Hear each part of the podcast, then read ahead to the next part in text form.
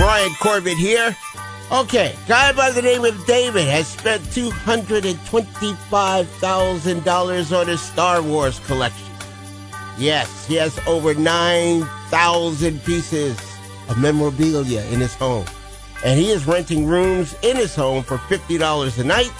And he has over 500 figurines. And he, he says he's been a, a fanboy of the Star Wars franchise since watching the first film back in 1977. You know, we talked about the whole Star Wars thing last night. And some people say, well, I didn't get a chance to get through. Well, now you can get through.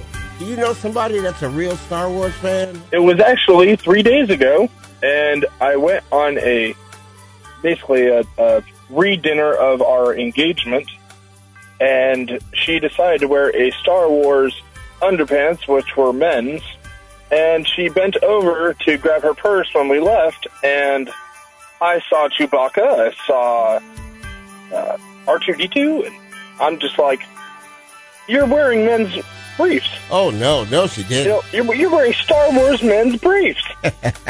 And what did she say to that? Well, she put her hand up to her lip, and it was just, you know, she was shocked that I noticed because she thought she covered it up. But, you know, why? Why wear them?